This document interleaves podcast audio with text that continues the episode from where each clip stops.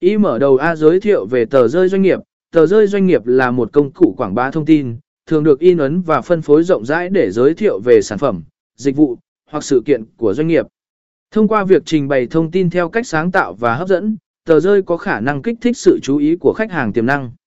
B. Ý nghĩa và tầm quan trọng của tờ rơi trong chiến lược quảng bá. Tờ rơi đóng vai trò quan trọng trong việc xây dựng hình ảnh thương hiệu và tạo ấn tượng đầu tiên của doanh nghiệp đối với khách hàng. Với chi phí thấp, tờ rơi có thể tiếp cận một lượng lớn người một cách nhanh.